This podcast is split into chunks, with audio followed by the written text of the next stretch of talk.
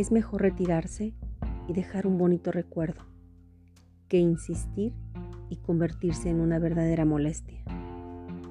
No se pierde lo que no tuviste, no se mantiene lo que no es tuyo y no puedes aferrarte a algo que no se quiere quedar. Si eres valiente para decir adiós, la vida te compensará con un nuevo hola. Autor Analía.